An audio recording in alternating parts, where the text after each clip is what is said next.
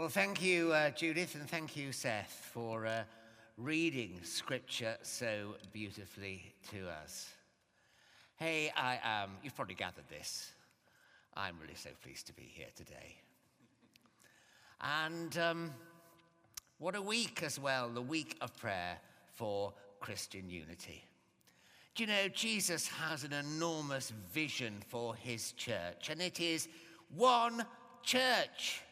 I thought Deacon Ali had a lovely picture.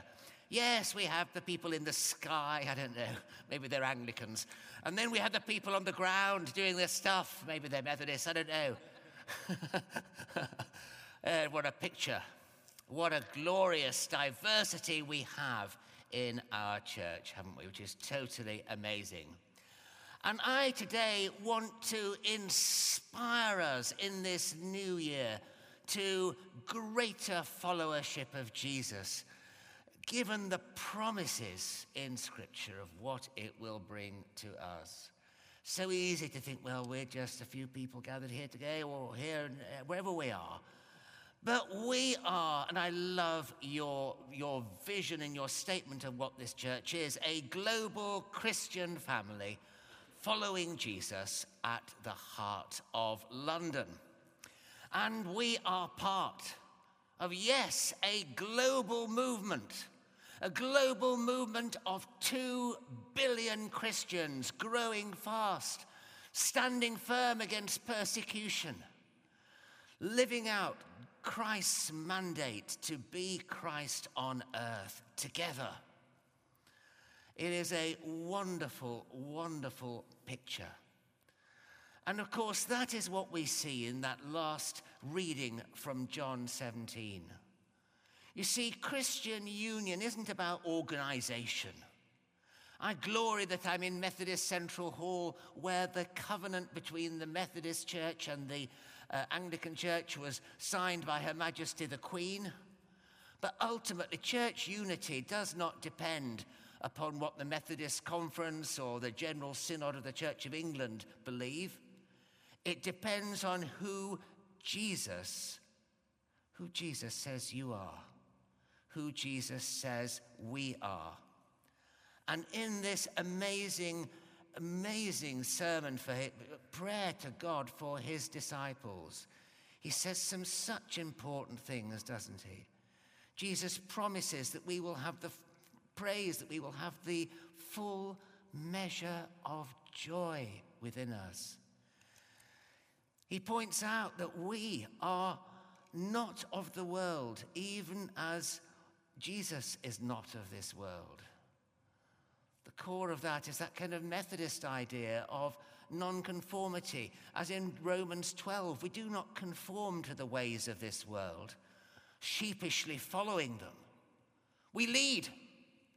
We reshape this world in the image of Jesus Christ.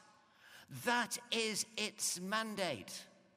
And we do so together, for Jesus prays in verse 21 that all of them, that is all believers, not Methodists or Congregationalists or Roman Catholics, all of them may be one.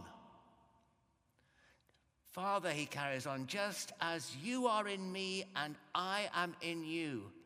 Isn't that an amazing truth? That Christ dwells in us in the power of his Spirit.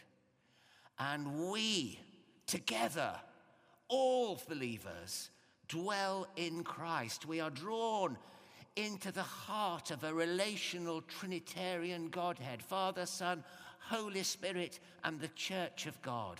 All are one. It is a theological reality that we are united. It is a missional reality. Earlier this week, I was visiting one of our churches, Ruxley Church, on the outskirts of London, which is one of many local ecumenical partnerships, a Methodist church and an Anglican church.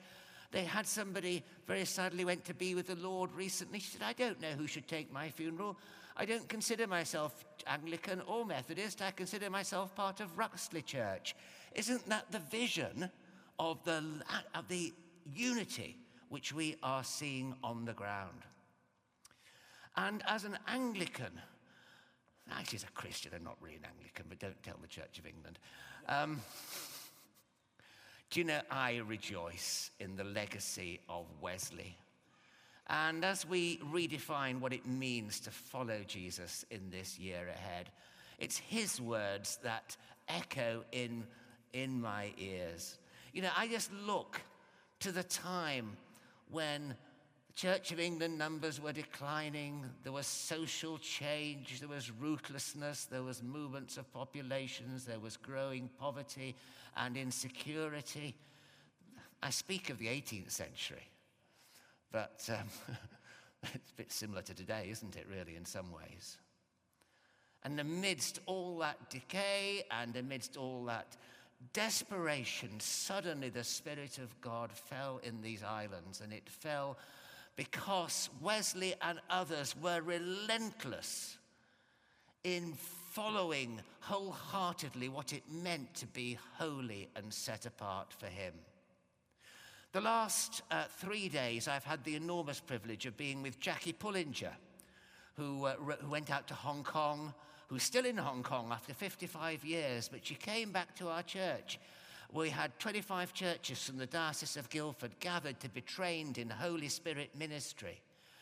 And you know, I asked her, I interviewed her, I said, what? She talked for even longer than I did in the interview. And she said, I said, why did you go out? Why did you sort of, you know, do this extraordinary thing at 21 of getting on a boat and going out and on your own and walking into the walled city in Kowloon where there was such danger? And she said, well, I became a Christian, and as I looked at this Bible, I couldn't see any... Whoops! Don't worry. The church is falling apart. No, well, I don't need it anyway because I've got this thing anyway. In fact, I don't need the lectern. How about that? So she said, she said, I couldn't see, said Jackie, I couldn't see any point in being a half Christian. Does anybody here want to be a half Christian? It's really painful, having one foot in the world and one foot in the church, worrying what people think half the time, not knowing if we can trust the promises of God. Life becomes full and meaningful and joyful when we stand full square, doesn't it? Full square in the Church of God, in the power of the Holy Spirit, making Jesus known to this world. A member of our church said, there's too many American Express Christians here. Other credit cards are available. And I said, what do you mean by that, Les? And he says, well, people come along, they say, yes, I'll follow Jesus, take my sins to the cross, amen. Ticket to heaven, that'll do nicely. American Express folk, you know. You know, and we say to Jesus, you come into my life, you can sit over there in Lanceford's chair, you know, if I get into trouble, I'll ask you for some help, but don't interfere, don't touch my money, don't touch my relationships, don't touch my career plans. You can bless them if you want. Can you imagine if you met some gorgeous girl or some gorgeous chap and you said, come into my life, sit over there and I'll talk to you if I get into trouble? Wouldn't go down too well, would it? But that is how half-hearted Christians sometimes serve.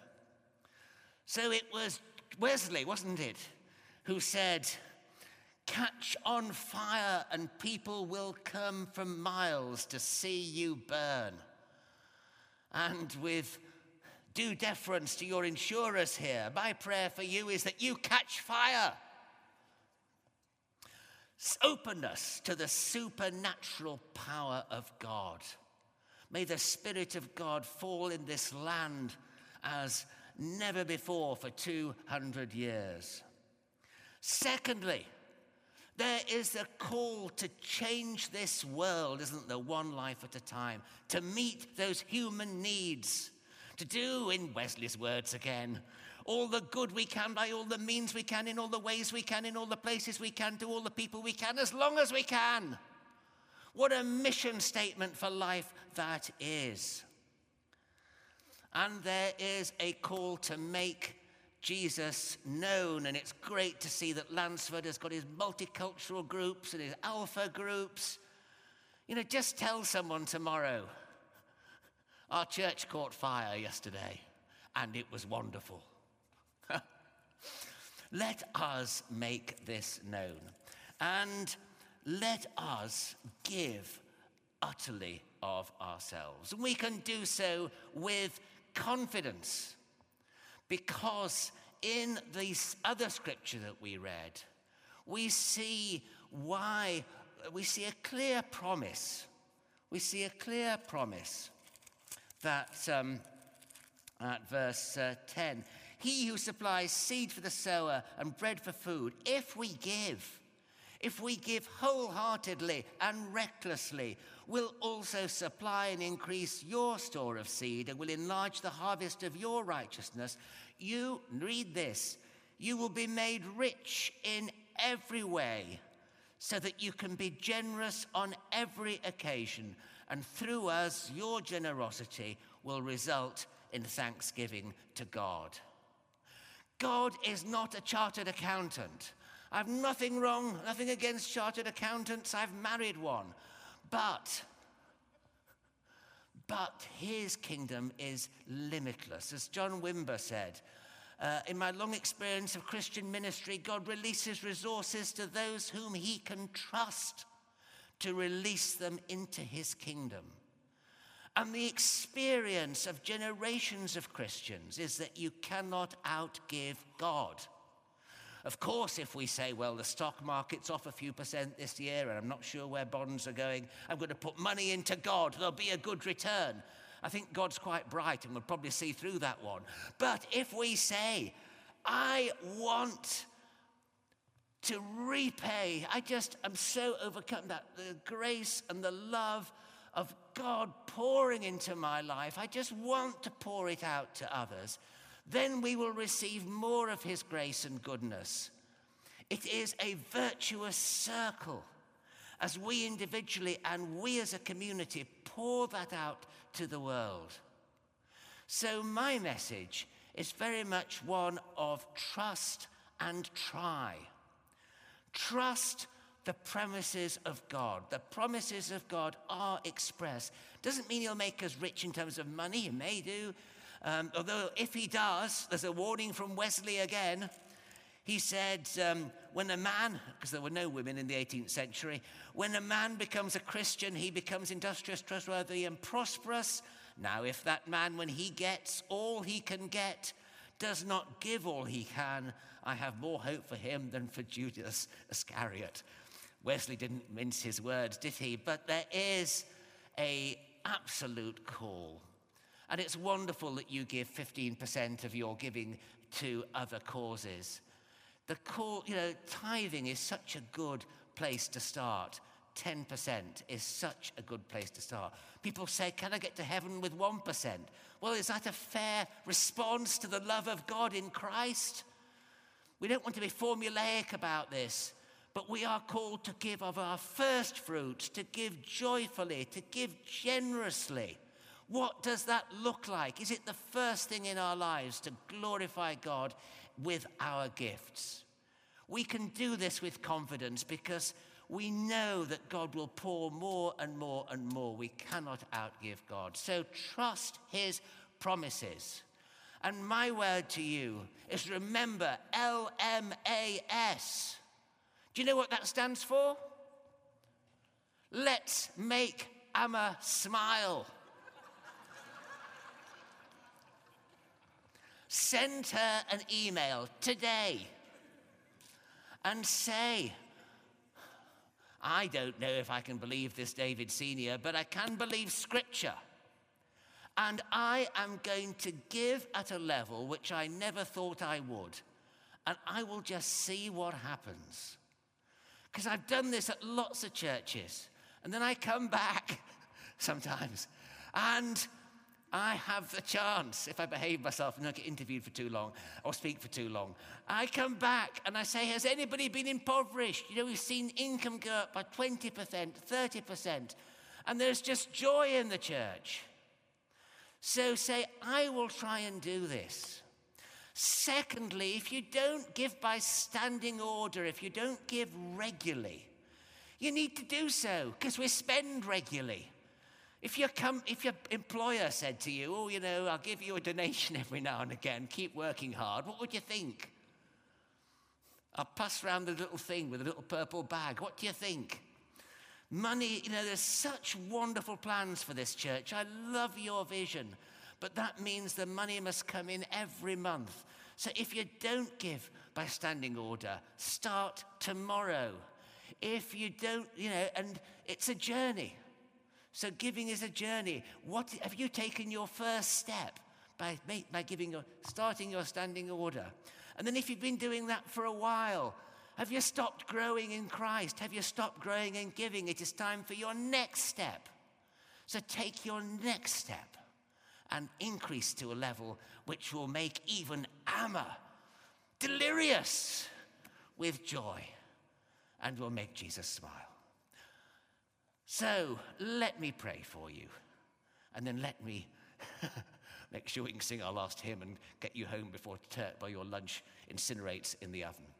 Father God, we want to thank you for your overwhelming generosity to us in Christ.